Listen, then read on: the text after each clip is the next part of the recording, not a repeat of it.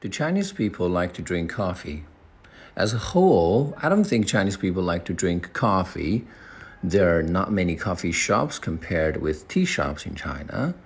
And there are a couple of foreign brands that enjoy popularity, such as Starbucks, but they only have shops in the downtown areas.